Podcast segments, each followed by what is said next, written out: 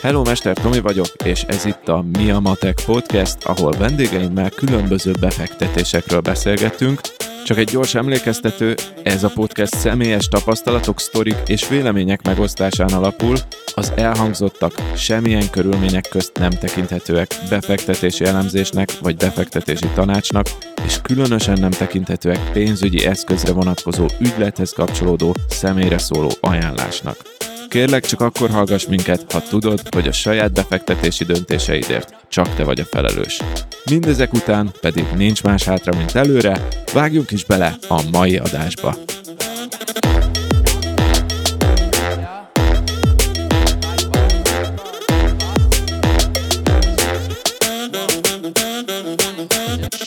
Nagy szeretettel köszöntök mindenkit a Miamatek Podcast első epizódjában. Hát ugye volt egy 0. epizód, de ez az első epizód, ahol valójában befektetésekkel foglalkozunk, és ki mást is hívhatnék meg erre a témára, mint Sójomi Dávidot.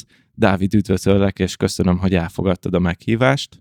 Köszönöm a meghívást, és üdvözlök én is mindenkit. És a mai témánk pedig a részvény, mint befektetés, talán az egyik legpopulárisabb befektetési formátum. És ugye azért Dávidot hívtam, mert hogy talán nem is kell bemutatni senkinek, azért két dolgot kiemelnék az élet útjából. Az egyik az Osztalékportfólió című honlap, ami osztalékportfolio.com nevű vagy című honlap.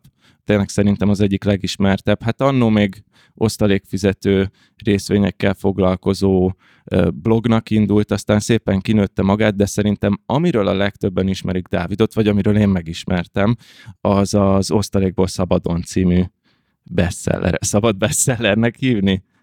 Valószínű jogileg nem lenne bestseller, mert talán azt hívjuk annak, ami egy adott hónapon vagy egy rövid időn belül a legjobban teljesítő, inkább szerintem longsellernek szokták azokat hívni, amik hosszú idő alatt igen szép eladási statisztikát produkálnak. Az Osztalékból Szabadon könyv az valahol ilyen 9000 példány körül tart a magyar piacon, ami állítólag itthon nagyon jónak számít. Két dolgot kiragadtam, de még neked rengeteg dolgod van. Mi az, amit még elsz hozzátennél, vagy mi az, amit szerinted érdemes még tudni rólad? És nem mondtam. A Falcon hírlevél például, vagy... Hát első körben bemutatásnak ez bőven elég, aztán a többi majd úgyis sorra kerül, vagy szóba kerül, hogyha releváns lesz a beszélgetés szempontjából. Nem akarok itt ilyen nagy promót csapni. Igazából írtam én több könyvet itthon is, meg nemzetközi piacra is van, magyar és nemzetközi vállalkozásom is. Ha úgy alakul a beszélgetés, hogy ezek relevánsak lesznek valamelyik kérdésed szempontjából, akkor szóba kerülnek, ha nem, akkor az sem probléma. Ezt az adást az erstemarket.hu szponzorálta. Ugye a Miamatek Podcast alapvető célja, hogy bemutassuk azokat a befektetési lehetőségeket, amik etikus módon, tudásra és tapasztalatra alapozva gyarapíthatják az ember vagyonát, ebben pedig kiemelt támogatónk az Erste megújult befektetési magazinja, az erstemarket.hu, hiszen számukra is ugyanolyan fontos, hogy megalapozott befektetési döntéseket hozzanak az ügyfeleik, ezt segítik informatív tartalmaikkal, szakmai elemzéseikkel és ennek az adásnak a támogatásával is. Közösen hisszük velük, hogy a tanulás és a befektetési ismeretek megszerzése az egyik kulcsa a sikeres pénzügyi gyarapodásnak. Nézd meg és olvasd gyakran tehát az erstemarket.hu gazdasági elemzéseit is, hogy magabiztosabban mozoghass a befektetések világában. Most pedig robogjunk tovább a mai adással. Mielőtt így nagyon lemennénk a részvények világába, meg nagyon mélyre ásnánk, én azzal kezdeném, hogy neked személy szerint mi volt életed első befektetése, ha vissza tudsz erre emlékezni még? Az első, amire emlékszem, az egyetem elején volt. Igazából egyáltalán nem értettem a pénzhez és a befektetésekhez, és az egyik kollégista társam mondta, hogy sokkal jobban járnék, hogyha a bankban lévő pénzem az nem bankban lenne, hanem bevinnénk egy brókercéghez, és pénzpiaci alapba tennénk. Erről én nem tudtam semmit nyilván, de jó ötletnek tűnt, úgyhogy ezt is tettem. Az adott brókercég azóta már nagyon régen megszűnt, úgyhogy akár a nevét is mondhatnám, de nem ez a lényeg. Besétáltam valamennyi cash-sel, úgy emlékszem, hogy az Akadémia utca környékére, az irodájukba, ezt befizettem a pénztárba, és mondtam, hogy akkor pénzpiaci alapot kéne belőle venni, mondták, hogy jó, ez így megtörtént, és igazából én ezt csináltam hónapokig, vagy talán évekig, hogy a megtakarításomat mindig behordtam hozzájuk, és mondtam, hogy vegyünk pénzpiaci alapot. A meglepetés akkor ért, amikor évek múlva ki akartam venni a pénzt, és mondták, hogy az mindvégig cashben állt, mert hogy igazából egyetlen vételi tranzakciót sem csináltak, tehát nem vettek belőle pénzpiaci alapot mégsem. Úgyhogy ez igazából nem számít az első befektetésemnek, ugyanis nem teljesítették a megbízásomat. Ma már ezt nem hagynám szó nélkül, de hát akkor hozzáértés meg minden nélkül úgy elkullogtam gyakorlatilag a pénzemet kivéve. Aha, és mennyi ideig állt így a pénz? 1-2 évig nem emlékszem pontosan. Hát legalább nem költötted el. Hát nézzük a jó oldalát, igen. Ha a valóban megvalósult első befektetéseimről kellene beszélni, akkor szerintem azok a magyar tőzsdén történtek. Valami kis magyar részvényt érinthettek, most pontosan nem emlékszem a cég nevére, de teljesen lényegtelen is. Nem értettem még akkor a témához, ahogy elkerültem a Portfolio.hu-hoz az egyetem mellett, közgázegyetem mellett gyakornokként aztán dolgozni. Ott kezdtem igazából a részvények világával ismerkedni, és nehéz lett volna úgy portfóliósnak lenni, hogy egyébként ne legyen részvénybefektetésem. Bár a mai szememmel nézve azt nem annyira befektetésnek tartom, sokkal inkább ilyen részvénypiaci szerencsejátéknak, amit akkor csináltam. Benned azért, ha jól értem, mert hogy már megtakarításokról beszéltél akkor is, amikor volt ez a pénzpiaci be nem fektetéses sztorika, hogy benned akkor ez a megtakarítás, meg félretenni pénzt, meg befektetni, ez valahogy már az elejétől benne volt, tehát te már egyetemista időkről beszéltél. Ez hogy alakult nálad? Vagy miért van az, hogy te már ebben gondolkozol, hogy nem elköltjük a pénzt, hanem félreteszünk és befektetjük valamibe? Ez valahol gyerekkorom környékén alakult ki. Gyakorlatilag a szüleim elváltak. Úgy emlékszem, hogy ilyen 7-8 éves korom környékén kezdték ezt a procedúrát, és mondjuk 10 éves koromig biztos, hogy elhúzták. És igazából az volt a sztorinak a lényege, hogy édesanyámmal maradtunk én és az öcsém, és édesanyám óvónői fizetésből próbált minket fenntartani, ami nyilván nem volt túl bőséges. Édesapám pedig időközben elég kemény munkával egy nagyon sikeres vállalkozást épített fel magának. A saját történetem szempontjából ennek annyi a lényege, hogy nagyon nagy volt a kontraszt a két oldal között.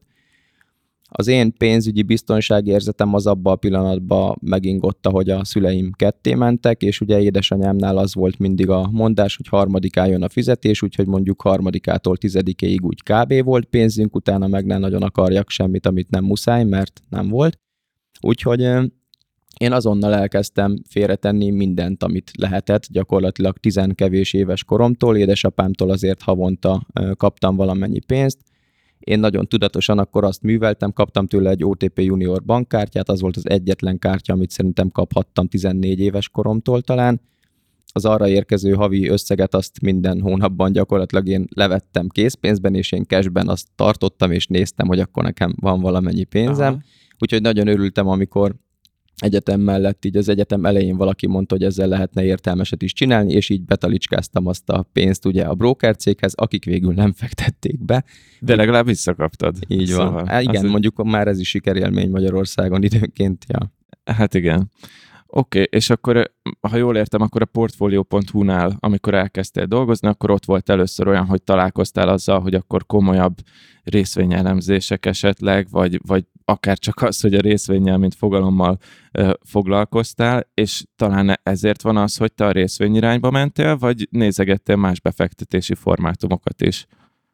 Azért innen még elég komoly kerülőutak vezettek oda, hogy én rátaláltam az osztalékfókuszú részvénybefektetésre, ami később pénzügyileg szabaddá tett. A portfóliós pályafutásomat annyiban tudnám összegezni, hogy én 5 évet töltöttem a Portfolio.hu kiadójánál. És ott mit csináltál pontosan? Ebből nagyságrendileg az első 2 évet azt a Portfolio.hu-nak dolgoztam, először gyakornokként. Írtam részvényes témákról is, meg külső részvényelemzős projektekben is vettem részt. Gyakorlatilag nekem ez a 2 év arra volt elég, vagy arra volt jó, hogy beletanultam a részvényelemzés eszköztárába, viszont rájöttem, hogy engem ez egyáltalán nem érdekel, vagy legalábbis nagyon unalmasnak találom ezt így 20 évesen. Vagy lehet, hogy addigra már 22 is voltam, de igazából nem nagyon tetszett ez a történet. Viszont akkor jött egy lehetőség, hogy áttettek a cégen belül egy kvázi középvezetői posztra, ahol saját csapatot lehetett építeni, egy új online projektet lehetett elindítani, a cégnek a Personal Finance weboldalát lehetett felépíteni gyakorlatilag, és ez izgalmas volt, mert gyakorlatilag vállalkozhattam a cégnek az anyagi erőforrásaival, az ő kapcsolati tőkéjüket használva kipróbálhattam magam, és ez abszolút egy kreatív kihívás volt, ezt csináltam még egy 3 évig kb., és utána elmentünk az egyik kollégámmal saját vállalkozást alapítani, így nagyon röviden. Tehát nem úgy nézett ki a dolog, hogy én a Portfolio.hu-nál beleszerettem a részvényezésbe, és onnan egyenes út vezetett oda, hogy én rátaláltam a saját megoldásomra. Meg amúgy ez érdekes, hogy akkor viszont én úgy veszem ki a szavaidból, hogy persze nem akarok szavakat a szádba adni sem, de hogy alapvetően neked mindig volt vagy egy vállalkozásod, vagy egy teljes állású munkád, ugye egy idő után középvezetőként, és amit abból jött bevételed, te azt forgattad vissza részvényekbe, majd mindjárt rámegyünk arra, hogy akkor mi ez a részvény, meg hogy miért pont az osztalékfizető részvényekkel foglalkoztál, viszont kellett egy alapbevétel, amiből lehetett félretenni, és akkor nem az volt, hogy mint amit amúgy szerintem nagyon sokan gondolnak a tőzsdézésről, meg részvényezésről, hogy akkor bemegyek 1 millió forinttal, és milliárdos csinálok magamból egy-két jó fogadással. Hát amit én csinálok, az semmiképpen nem a gyors meggazdagodásnak a hihetetlen receptje, tehát én ilyet nem tudok, hogy beraksz 1 milliót, és hirtelen kijön 10 vagy 100. Én abban hiszek, hogy rendszeres megtakarításokat jól dolgoztatva igen komoly vagyont lehet építeni, és hogyha valakinek nem csak a vagyontömeg építése fontos, hanem az is, hogy ez a vagyontömeg egyébként folyamatosan termeljen neki passzív bevételt, részvény esetben ez osztalék formájában tud megvalósulni, akkor el lehet menni abba az irányba, hogy kifejezetten osztalék fókusszal fektet be valaki, és úgy építkezik. De abszolút úgy van, ahogy mondod, hogy én nekem a kezdetektől fogva alapérték volt az, hogy félreteszek, megtakarítok, csak nagyon sokáig ezeket a megtakarításaimat nem tudtam megfelelően dolgoztatni, és ez okozta bennem azt a belső konfliktust, hogy elkezdtem nagyon komolyan utána olvasni a befektetések témakörének, gyakorlatilag 100-ával rendeltem Amazonról szakkönyveket, ezeket hajnalanta olvastam, miközben már a saját cégemet vezettem. Pont az volt a konfliktus, hogy a saját cég azért már elég komoly pénzeket tett a zsebünkbe az alapítótársammal. Az mivel foglalkozott a saját cég? Ez egy digitális ügynökség, ma is működik. Nem úgy indult, időközben változott a profilja.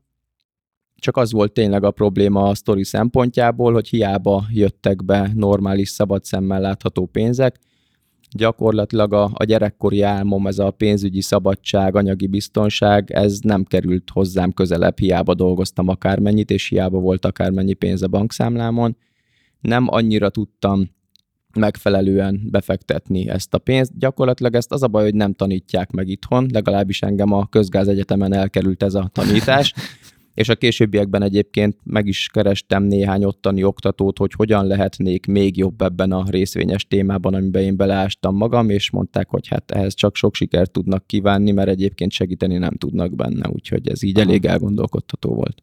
Akkor a makroökonómia 1, 2, 3, 4, meg a mikroökonómia 46-okon ez még nem jött elő valahogy. Nem igazán. Azt azért hozzá kell tennem az egyetemnek a védelmében, hogy nagyon klassz, hogy tanultunk vállalati pénzügyeket, és azért szóba került a részvényelemzés, mint olyan, de ezt olyan oktatóktól kaptuk meg ezt a tudást, akik kizárólag ennek az elméleti részével voltak képben, és látszott, hogy nem gyakorló befektetők.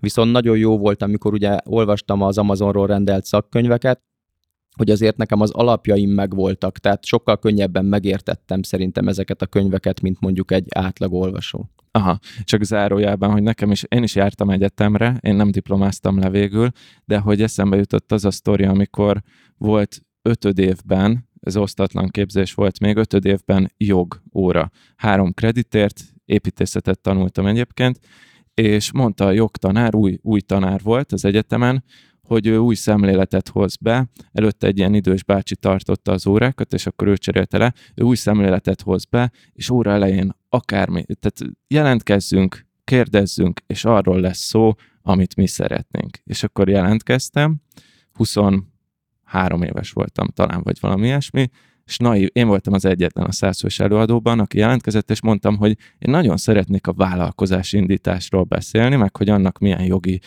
izéi vannak, és akkor mondta, hogy hát az valahogy nem fér bele ennek az órának a kereteibe, ő inkább ilyen építésjogi dolgokra gondolt, és akkor így éreztem, hogy tehát, hogy ennyit erről az új szemléletről, zárójelbe zárva, kanyarodjunk vissza a részvényekhez, ugye, tehát azt most már akkor tudjuk, hogy alapvetően ilyen könyvekből tanultál, egy pillanatra, aki abszolút nincs képben a részvényekkel, azt tudnád definiálni csak néhány mondatban, hogy mi az a részvény, és aztán, hogy mi az az osztalékfizető részvény. Aha, van egy nem emberbarát, ám de szakmailag korrekt definíció, meg van egy sokkal érthetőbb is, elmondom mind a kettőt gyors egymás utánban, aztán mindenki választ magának. Ha szakmailag akarod megfogni, akkor a részvény az gyakorlatilag egy tulajdonjogot megtestesítő értékpapír. Na most ezt elmondom sokkal érthetőbben. Gyakorlatilag vannak a világon cégek, mondjuk példának a Coca-Colát, szerintem mondhatunk példát nyugodtan, remélem. Persze. Ez egy amerikai óriás cég, világszerte működik, a részvényeibe vannak vezetve a tőzsdére. Hogyha te 2 gombnyomással veszel egy Coca-Cola részvényt, akkor ezzel nem csináltál mást, mint tulajdonrészt vásároltál a Coca-Colába. Attól azért nem kell félned, hogy ezáltal nagy tulajdonossá váltál volna, de gyakorlatilag, ha te részvényt vásárolsz egy cégben, azáltal résztulajdonos leszel abban a vállalkozásban. Ha ezt a gondolatot tovább viszem, akkor mindjárt kiukadunk oda is, hogy gyakorlatilag mit jelent az osztalékfókuszú befektetés. Maradjunk a kólánál, mint minden normális vállalat, ennek is vannak bevételei, vannak bizonyos költségei, és miután a bevételekből levontad a költségeket, megkaptad, hogy a cég mennyi profitot termelt mondjuk egy adott évben. A vállalatnak a vezetősége eldönti, hogy a kóla által megtermelt eredményből, profitból mi legyen, mihez kezdjen azzal a pénzzel. Ennek a pénznek egy részét valószínű klasszul vissza tudják forgatni az üzleti működésbe, ezzel semmi gond nincs, növekszik a cég. Viszont egy részével tudják azt csinálni, hogy a tulajdonosoknak kifizetik. Tehát a tulajdonosoknak a megtermelt profit egy részét visszaadják osztalék formájában. Tehát ha te olyan cégben leszel tulajdonos részvényvásárlás útján, aminek szokása osztalékot fizetni évről évre, ráadásul szokása évről évre megemelni a tulajdonosainak kifizetett osztalékot, akkor te gyakorlatilag számíthatsz arra, hogy a befektetett pénzed az folyamatosan passzív bevételt is tesz a zsebedbe. Jó sok ilyen cég van, a Coca-Colát azért szoktam példaként emlegetni, mert egy mindenki ismeri, 2 több évtizedes osztalék emelési sorozattal rendelkezik, ami elég komoly múlt. Vannak olyan cégek is, amik nem fizetnek osztalékot egyébként, mondjuk például nézzük az Amazont, aki azt tippelném, hogy azért jól csinálja a dolgait, amit csinál, mégse fizet osztalékot. Ez miért van akkor? Abszolút. Osztalékot fizetni egyrészt nem kötelező, tehát semmi nem írja elő azt, hogy egy cég fizessen a tulajdonosainak vissza bármit a megtermelt profitból, és egyébként az Amazon egy nagyon jó példa arra, hogy a megtermelt pénzt azt évről évre nagyon jó hatásfokkal, nagyon jó jövedelmezőséggel, kiemelkedő profitabilitással vissza tudja forgatni az üzleti működésébe, tud növekedni. Most mondok egy számot, az Amazonnál pontosan nem vagyok képben, de mondjuk egy Microsoft meg tudja azt csinálni, hogy a visszaforgatott tőkéjén körülbelül 30%-os jövedelmezőséget ér el. Ha kifizetné neked vagy nekem azt a pénzt osztalékban, mi nem tudunk magánemberként 30%-ot klasszul elérni hozamban éves szinten azon a pénzen, viszont annak a cégnek van egy olyan piaci pozíciója, hogy ilyen jövedelmezőség mellett tud még tovább növekedni, hiába olyan óriási már. Egészen addig, amíg rengeteg pénzt tud ilyen növekedési lehetőségekben nagyon jövedelmezően hatalmas nyereségesség mellett befektetni, egészen addig alapvetően nem fontos, vagy nem is kellene osztalékot fizetnie. Hozzáteszem, a Microsoft emellett azért fizet osztalékot, de csak a megtermelt pénzének egy kis részét fizeti ki. Ugyanígy van ezzel az Apple is egyébként, de mondjuk ha nagyon jó vállalatokat akarunk mondani, amik nem fizetnek osztalékot, akkor a Facebook vagy az Amazon az például jó példa. Engem mindig a miértek érdekelnek, és egyrészt érdekel az is, hogy miért osztalékfizető részvény, vagy miért az volt, vagy van a te zászlódra tűzve, de kezdjük inkább egyen magasabb szinten, hogy miért a részvény egyáltalán, ugye? Tehát mostanában nagyon divatos kötvényekbe fektetni, mert hogy azok fixen hoznak, ugye most ez amikor felveszük az adást, van ez az átlagosan 4,95%-os hozammal bíró államkötvényformátum, vagy vannak mindenféle kötvényalapok, akkor lehet fektetni kriptóba, ami ugye abszolút kockázatos kategóriába számít, de az meg még nagyobb hozammal kecsegtet, nyilván az tud mínuszba is menni. Lehet ingatlanba fektetni, amiről én abban teljesen naiv vagyok, ott nem tudom, hogy mik a kockázatok, meg a hozamok. Lehet viszkibe fektetni, meg borba. Miért a részvény? Neked miért a részvény lett, és hogy még mindig az-e? Rengeteg mindent felsoroltál, amire egyesével tudnék reflektálni, hogy miért nem fektetnék egyes kategóriákba. Alapvetően, ha jól emlékszem, Peter Lynchnek van egy olyan videója, ahol így casual, ilyen hétköznapi módon kiint az irodaház ablakán, és mutatja, azt hiszem Tony Robbins interjúzik vele, és mutatja neki, hogy nézd Tony, ott vannak ingatlanok, nézd meg azt az irodaházat. Nagyon klassz, termeli a pénzt, de az az irodaház nem nő. Visszajössz 5 év múlva is, és ugyanakkora lesz. És úgy mondja, hogy only companies grow, tehát csak a cégek nőnek, csak a vállalatok nőnek. Aha. Gyakorlatilag részvénybefektetésen keresztül te részt tudsz venni egy nagyon jövedelmező növekedésbe. Be tudsz vásárolni egy egyedi versenypozíciójú cégnek a növekedésébe, és vagy kapsz osztalékot, vagy nem, attól függ, hogy neked ez fontos, vagy nem, hogy osztalékos cégekre mész rá, vagy nem. A kötvénytípusú befektetéssel nekem az a problémám, hogy az egy az egyben spekuláció a jövőbeli infláció mértékére. Uh-huh. Én ezt nem vagyok hajlandó csinálni a pénzemmel. Bocsánat, itt csak aki nem tudja, hogy miről van szó, magyarul, hogyha az infláció a pénznek az értéktelenedése magasabb, mint a kötvénynek a hozama, akkor végső soron mínuszban vagy. Annál jobb a befektetés, mint hogyha cashben tárolnád a pénzedet, de igazából ennyi. Igen, és annyit még hozzáteszek, mert szerintem a hallgatóknak a többségébe fel fog merülni az, hogy persze, de hát van infláció plusz x százalékot nyújtó kötvény is, amivel csak az a probléma, hogy én nem hiszem el azt a hivatalos inflációs adatot, mert amikor legutóbb néztem, akkor 3,3%-ot kellett volna elhinnem, miközben kb. Szerintem 10%-kal fizettem többet a boltban. Tehát én elhiszem, hogy optikára jók azok a kötvények, de szerintem a vagyonom vásárlóértékének a megőrzésére sem biztos, hogy jók, de a vásárlóerőm gyarapítására pedig biztos, hogy nem jók. A vásárlóerőm gyarapítására szerintem a részvény a legmegfelelőbb eszköz, és egyébként erre vannak is hosszú távú statisztikák. Ha jól emlékszem, az 1800-as évektől van ez a grafikon, hogy hogyan teljesítettek a részvények, a kötvények, azt hiszem, hogy még az arany van rajta, aztán idővel talán kiegészítették ezt a grafikont az ingatlannal, mint eszközosztállyal, gyakorlatilag a részvény az első, az ingatlan a második, és utána jön minden más nagyon messze elmaradva. Nekem van ismerősöm, most leszek a hallgatónak a hangja, van ismerősöm, aki ingatlanban van benne elég erőteljesen, és neki az a mondása, hogy az ingatlan létezik. Tehát az nem az XY számlán egy digitálisan látható részvény egy cégből, hanem az tényleg az egy lakás, amiben ő be tud menni, amiben ki tudja adni, amiben élő emberek fizetnek és látja, hogy mi történik. Ehhez képest a részvény a te fejedben hol van, vagy hogyan pozícionálnád ezt ebben a vitában, vagy felvetésben? Nézd, részvényen keresztül is te valódi termelőeszközökben, valódi reáleszközökben veszel tulajdonrészt. Gyakorlatilag a Coca-Cola, mint vállalat létezik. A részvénye, mint olyan, ha szeretnéd, hogy ne csak a monitorodon létezzen, akkor konkrétan meg tudod venni papír alapon is, úgy, hogy a te nevedre legyen írva. Ez azért már egy sokkal bonyolultabb megoldás, és nem költséghatékony, tehát ezt nem javasolnám senkinek. De technikailag, ha valakit az nyugtat meg, hogy otthon nézeget egy papírt, hogy rá van írva, hogy neki van x ezer darab Coca-Cola részvénye, akkor megteheti, és ugyanúgy kézzelfogható lesz, mint az ingatlanjának a kilincse. Egyébként meg elmehetsz a Coca-Colának a központjába, és megnézheted, hogy létezik a céged, megfoghatod a boltban a termékeit, és megnyugodhatsz, hogy valóban létező cég, és ha megveszed, azzal árbevételt generálsz neki, és egy részét az ebből lecsapódó profitnak meg vissza fogod kapni osztalékként. Én azért kötöttem ki ennél a megközelítésnél, mert azt láttam, azt olvastam nagyon sok helyen, hogy ez rengeteg évtizede bizonyíthatóan és abszolút kiszámíthatóan működik nagyon sok embernek. És én abban az életszakaszban kerestem egy ilyen foolproof megoldást, tehát ami még a hülyének is megy, amit nem tudok elrontani. És ez volt az osztalékbefektetés.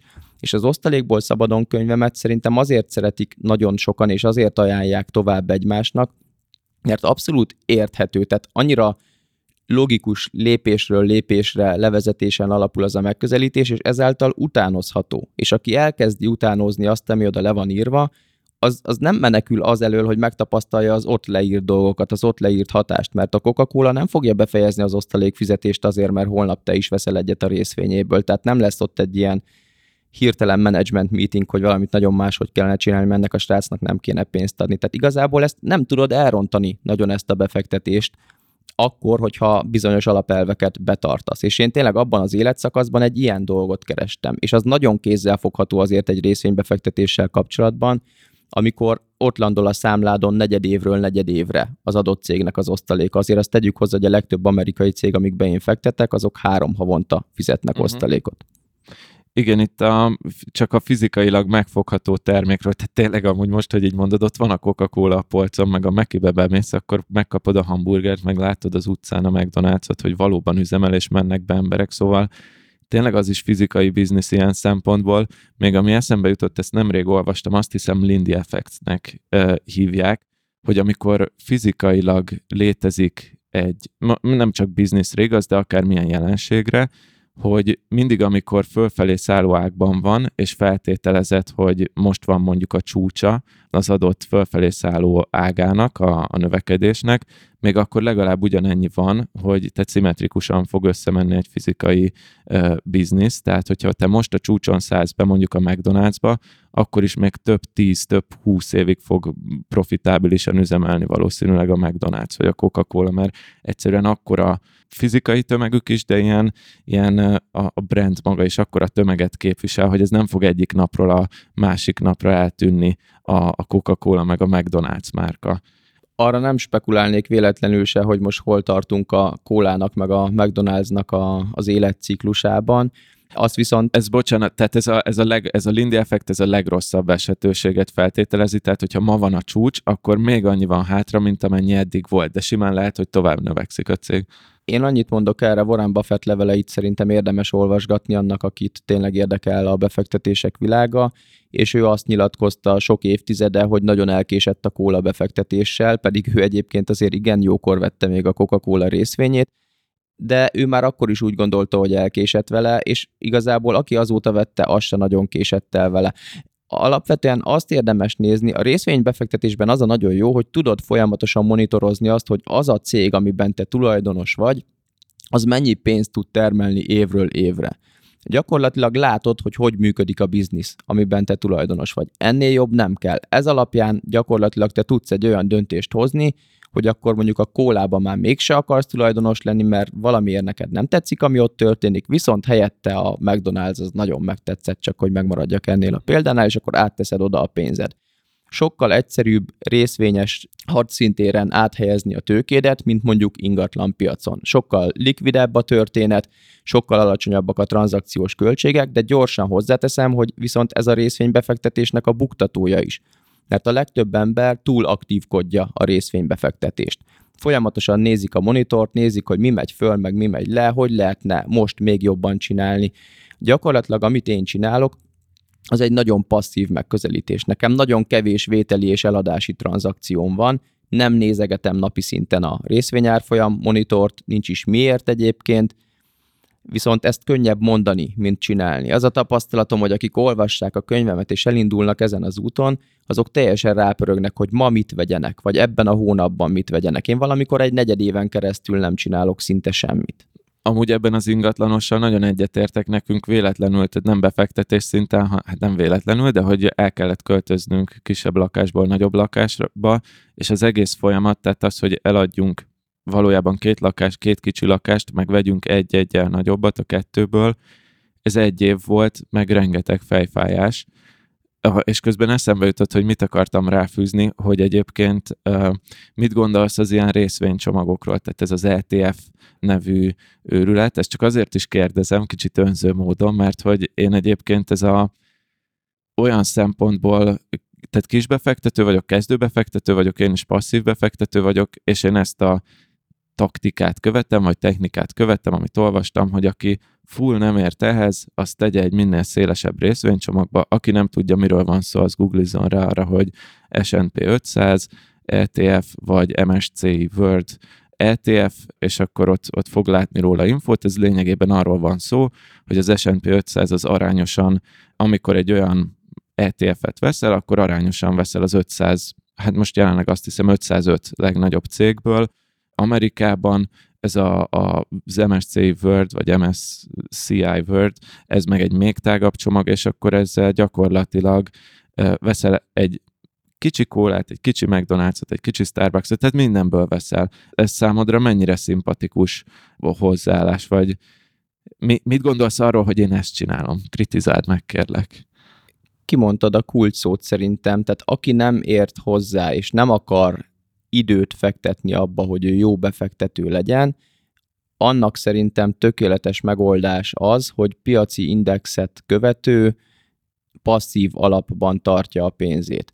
Van erről egyébként egy tréningem, 3,5 órát is tudtam erről beszélni, az Osztalékportfólió oldalon megtalálható, azt hiszem, hogy automatizált vagyonépítés a címe. Ennek a megközelítésnek, amit elmondtál, az a vitathatatlanul nagy előnye, hogy nagyon költséghatékony. Tehát gyakorlatilag ezek az alapok, vagy ETF-ek, mert te ugye a tőzsdén kereskedett verziót veszed meg, azért ETF, Exchange Traded Fund, ezek az alapok, ezek szinte költségmentesen kereskedhetők, és költségmentesen birtokolhatók, vagy minimális költséggel. Viszont az ETF-eknek megvan az a problémája, hogy nagyon sokan már nem hosszú távú befektetési instrumentumot látnak bennük, hanem sokkal inkább ezzel is kereskedni akarnak. Tehát megpróbálják rövid távon megjátszani, hogy akkor merre fog menni a piac. Egyébként nem tudom megkritizálni azt a megközelítést, amit most elmondtál, hogyha valaki hozzáértés nélkül gyakorlatilag passzív alapokban, indexkövető alapokban tartja a pénzét. Szerintem az nem egy rossz megközelítés. Lehet ennél jobban is teljesíteni, mert szerintem az S&P 500 index az tele van nem túl jó minőségű vállalatokkal, és tele van túlértékelt részvényekkel.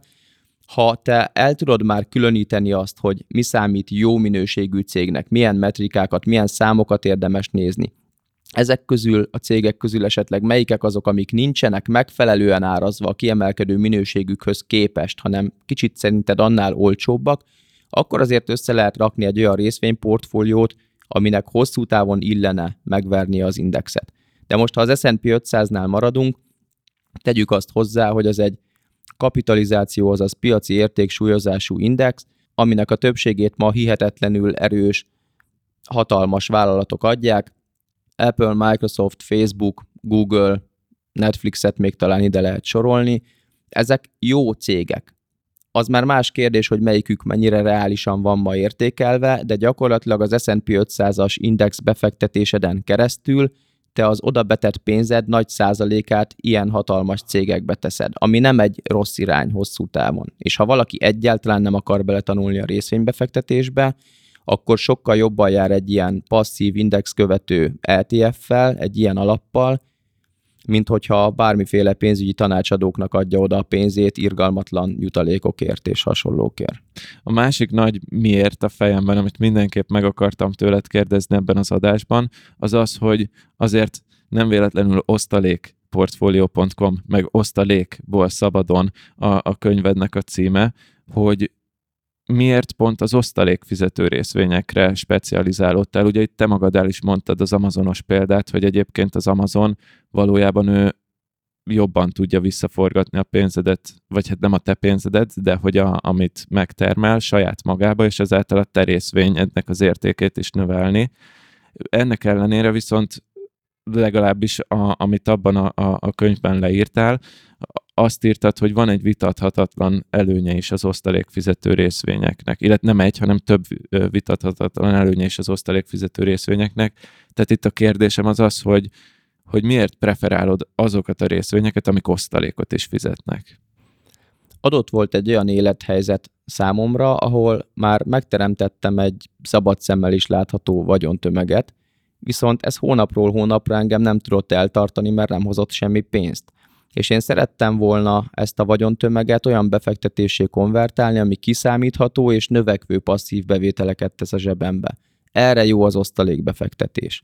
Alapvetően viszont ahogy múltak az évek, fejlődtem olyan téren, hogy ahogy a havi átlagos nettó osztalékbevételem bőven fedezte a megélhetési költségeimet, sőt már mondjuk kétszeresen is fedezte, ott már nem éreztem arra motivációt, hogy hú, akkor nyomjuk tovább és fedezze háromszorosan is. Tehát minek?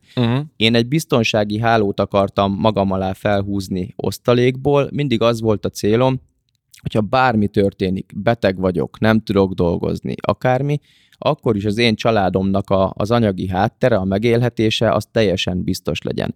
Viszont onnan, hogy ezt már megoldottnak tekintettem, onnantól kezdve egyre jobban elkezdtek érdekelni azok a típusú vállalatok, amik kiemelkedő minőségűek, fenntarthatónak tűnő versenyelőnnyel bírnak, és nagyon sok pénzt tudnak visszaforgatni brutális jövedelmezőség mellett, jó példa erre tényleg az Amazon, és elkezdtem már olyan irányokba is menni, hogy ilyen típusú részvényeket is veszek. Amazon részvényem egyébként pont nincsen, de nálam ez egy folyamat volt, tehát le kellett tennem azt az alapot, hogy a passzív bevételeim azok nagyon simán fedezzék a megélhetésemet, bármi történik az életemben. Egészen addig nem voltam hajlandó arra rámenni, hogy építsünk a vagyontömegből egy még nagyobb vagyontömeget, aztán majd lesz valami.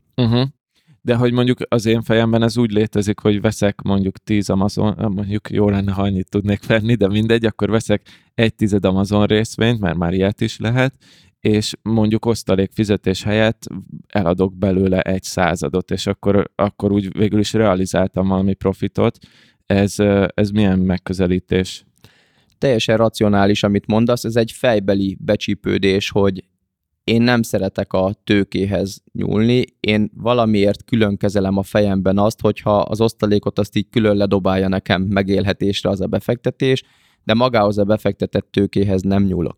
De egyébként hosszú távon sokkal adóhatékonyabb az a megoldás, hogyha egy vállalat minél többet vissza tud forgatni saját magába, tényleg nagyon jó jövedelmezőség mellett nem fizeti ki az osztalékot, mert az osztalék után egyébként adózni kell, ami nem túl jó.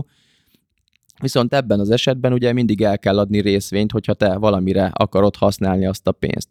Az a probléma ezzel, hogy tegyük föl, hogy te élsz havi 500 000 forintból, most csak mondtam egy számot légből kapva, a legnagyobb piaci válság közepette neked több darab részvényt kell eladnod nagyon nyomott áron ahhoz, hogy az 500 000 forintot a zsebedbe tegye, és azzal tudjál fizetni a sarki boltba. Egy ultra eufórikus piacon, ahol már lehet, hogy túlértékelt a részvény, ott alig adsz el belőle, mert úgyis kijön az 500 000 forint, ami a zsebedbe kerül. Nekem ez egy kicsit ilyen kontraintuitív, hogy úgy mondjam. Tehát amikor túlértékelt a részvény, akkor gondolkodom inkább azon, hogy lehet, hogy többet kéne belőle eladni. Egy piaci pánikba, vérengzésbe, azok a kedvenc időszakaim, olyankor meg két kézzel vásárolok, eszembe nem jutna eladni.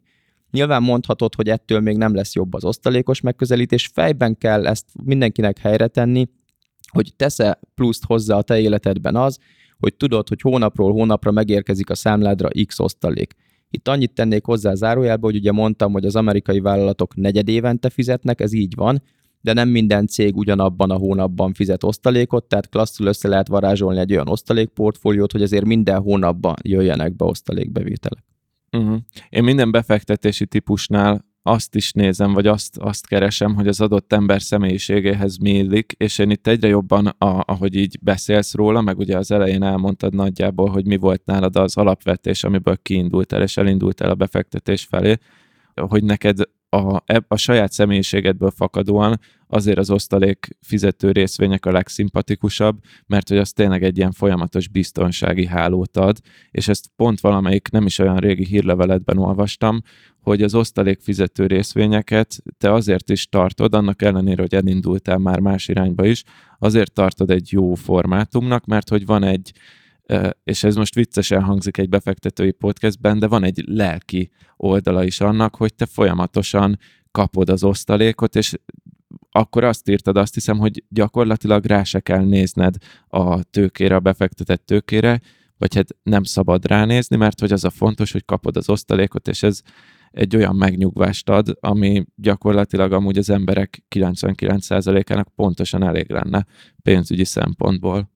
Igen, és azt tegyük hozzá, hogy nem mondtál hülyeséget, szerintem a befektetésnek 90% a pszichológia, tehát arról kell beszélni mindenképpen. Engem megnyugtat az, hogy folyamatosan érkeznek kiszámítható és növekvő osztalékok a számlámra. És az Osztalékból Szabadon könyvnek az eladási statisztikái alapján ez másoknak is fontos, úgy tűnik. Tehát nem vagyok teljesen egyedül ezzel a kattanásommal. Nyilván szakmailag meggyőzhető vagyok, hogyha egy adott vagyontömegnek a hosszú távú, minél magasabb hozam melletti gyarapítása a cél, akkor létezik az osztalékfizető részvényeknél adóhatékonyabb megoldás. Ezt abszolút aláírom, ez így van. Mindenkinek meg kell találnia, hogy az ő életében melyik megközelítésnek mi a szerepe. Viszont ami szerintem nagyon-nagyon fontos, hogy az osztalékos részvénybefektetés az egy nagyon biztos pálya. Tehát, hogyha valaki még életében nem részvényezett, vagy inkább úgy mondom, ha még életében nem volt hosszú távú sikerélménye a részvénypiacon, akkor az első és legfontosabb dolog, hogy vesse meg a lábát úgy a piacon, hogy csinál valami olyat, amit úgy biztosnak érez, amit elkezd látni, hogy ez működik, az ő életében is működik. És hogy erről a biztos pályáról ő majd merre fog később kikacsingatni, hogy felfedezi-e azt, hogy a növekedési részvényekben is lehet potenciál, hogyha rájön, hogy azokat milyen keretrendszerben kell értékelni, az már az ő dolga. De vesse meg a lábát mindenki szerintem a részvénypiacon egy biztos megoldással, mert a részvénypiac az bizonyítottan a leghatékonyabb, legeredményesebb vagyonteremtő eszköz hosszú távon. Na most nekem ez a biztos pálya a részvénypiacon, ez tényleg az osztalékbefektetés volt, másnak lehet, hogy más lesz. Amúgy nekem pont a lelki oldal miatt iszonyatosan szimpatikus az osztalékfizető részvény, viszont azt mondtam, hogy ilyen ETF-ekbe tettem pénzt, annak van osztalékfizető része, de szelektáltan osztalékfizető részvényben nem tettem pénzt, és megmondom, hogy miért nem. Azért nem, mert hát későn, 2020-ban olvastam a könyvedet, és akkor annak alapján, hát nem annak alapján, de hogy így én úgy szoktam nézegetni a részvényeket, hogy Toyotám van, szeretem a Toyotát, nézzük meg, hogy teljesítenek a Toyota részvények, hát tudom, hogy ez egy királykocsi. Akkor biztos királyat gyártanak, meg tetszik a Toyota módszer is, ugye ez a híres lean módszertan, amit kifejlesztettek. Lényeg, megnéztem a Toyota osztalékfizető részvényt, azóta is folyamatosan nézem, és mondjuk ilyen 2,8% vagy valami ilyesmi az osztalék, és ez még magasnak számít. Szeretem a Starbucks kávét, nem befektetési tanács, ugye, amit itt beszélünk, de hogy szeretem a Starbucks kávét, nézem a Starbucks részvényeket, és talán, hogy itt is van, ez folyamatosan előttem. Starbucksnak mostanában 1,56% az osztalék fizető része, és mindig azt érzem, hogy ennél még jelenleg, nem, ez hülyeséget mondok, mert azt akartam mondani, hogy ennél meg a kötvények is jobbat fizetnek, de ez azért nem igaz, mert hogy amúgy van a cégnek egy értéknövekedése is. Rövidre fogva a kérdést, hogy szerinted, aki most fektet osztalékfizető részvénybe, az jókor érkezik meg a piacra, vagy várni kell valamire, és még egyszer itt mondom, hogy nem tanácsot várok tőled, tehát hogy nem befektetési tanácsot, meg azt nem is mondhatunk ebben az adásban, inkább csak a véleményedet kérdezem, hogy a jelenleg túlértékeltnek tűnő piacon mi a helyzet ezzel az osztalékos stratégiával?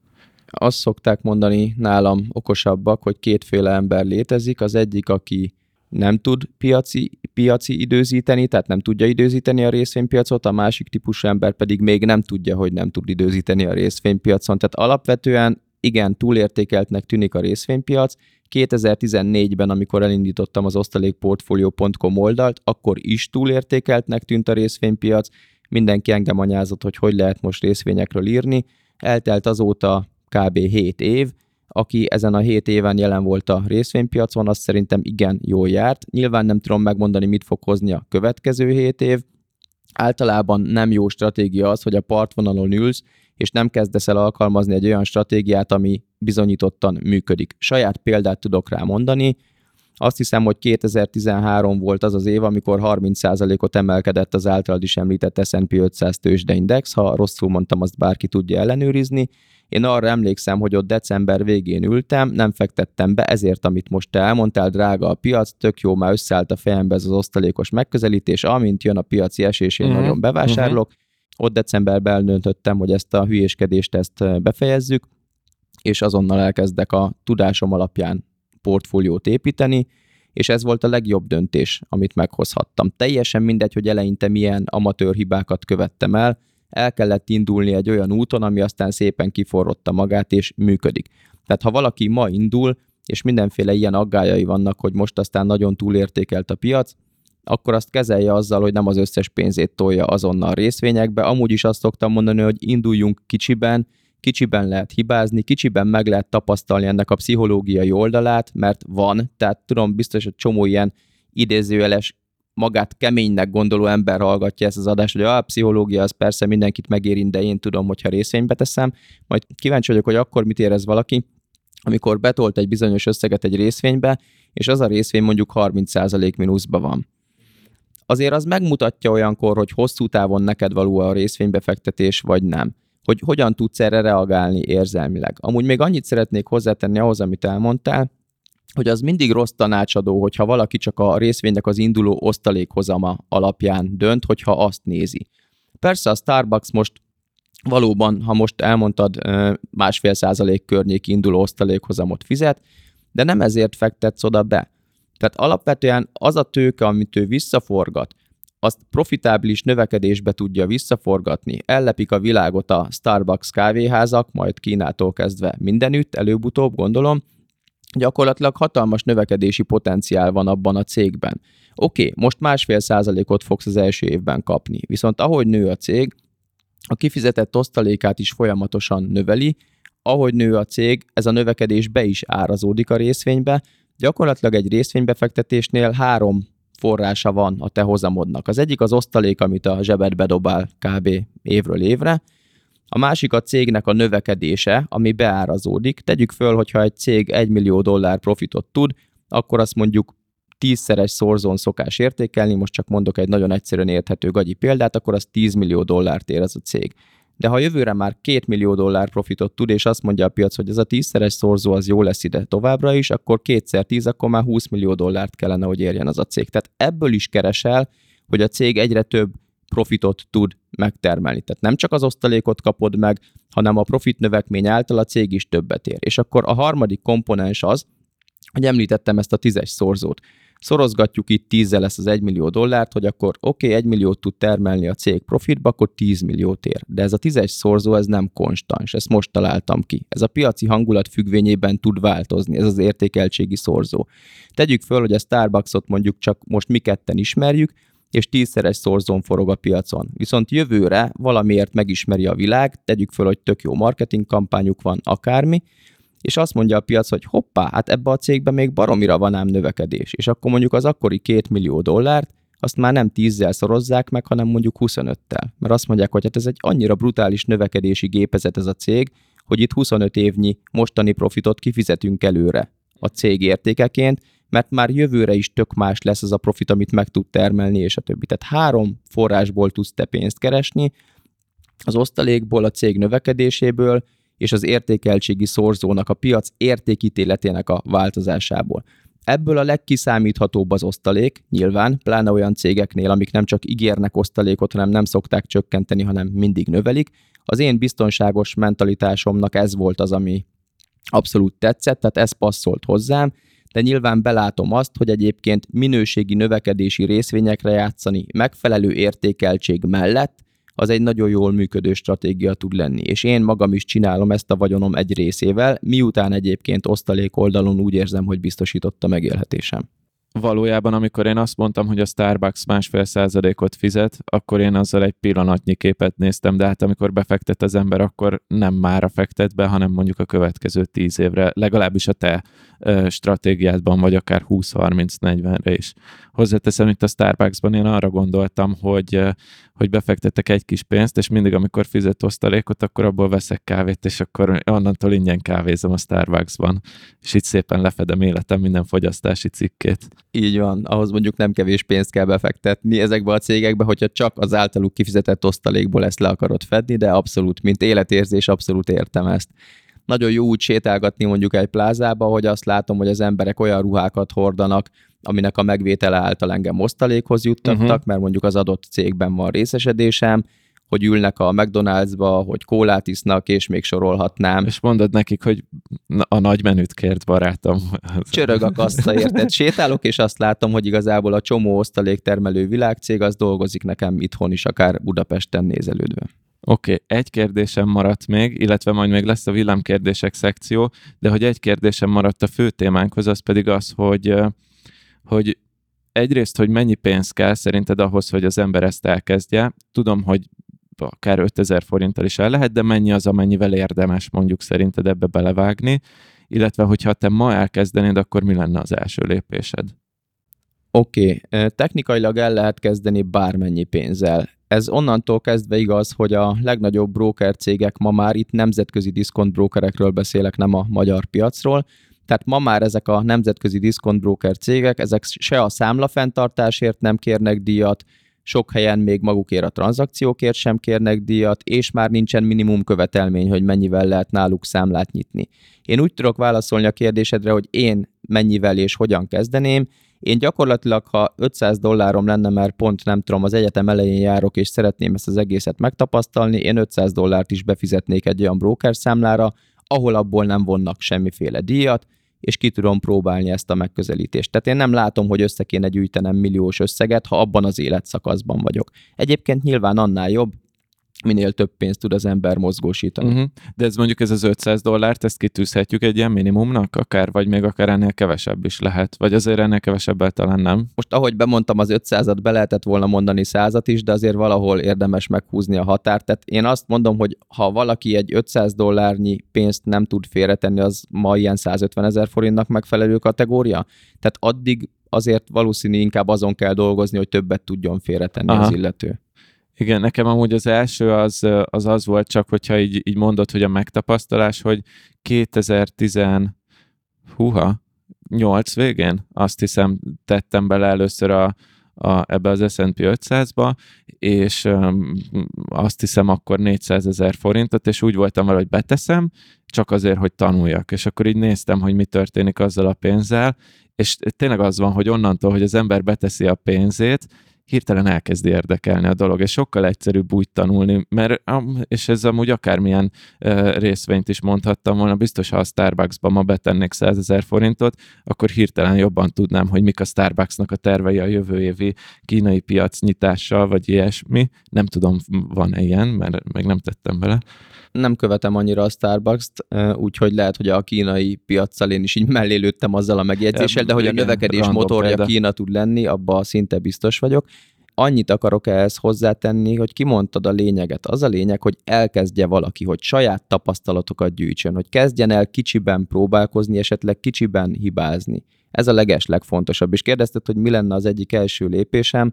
Ha ennyi minimális önpromót megengedsz, akkor szerintem érdemes elolvasni legalább egy könyvet, és a tapasztalatok szerint az Osztalékból Szabadon című könyv az nagyon sok mindenkinek segített. Ez egy 2-3 ezer forintos idézőjeles befektetés.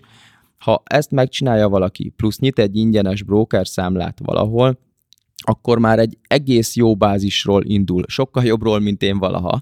Tehát én sokkal jobban örültem volna annak, ha gimnazista koromban, amikor a szüleim válása után már minden bajom volt, 8 osztályos gimibe jártam, úgyhogy 10-től 18 éves koromig én tudtam ezt a gimnazista dolgot művelni.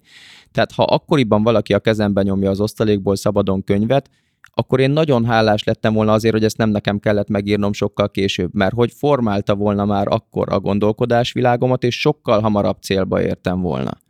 Ezért mondom csak azt, meg ilyen visszajelzéseim is vannak. Tehát én elolvasnék egy jó könyvet, most az vagy ez lesz valakinek, vagy egy másik, és amikor úgy érzi az a valaki, hogy betalált végre egy megoldás, egy stratégia, érti a mögöttes rációt, és van kedve ezt tényleg gyakorlatba átültetni, akkor ami rendelkezésére áll, a lehető legkisebb összeggel érdemes belevágni.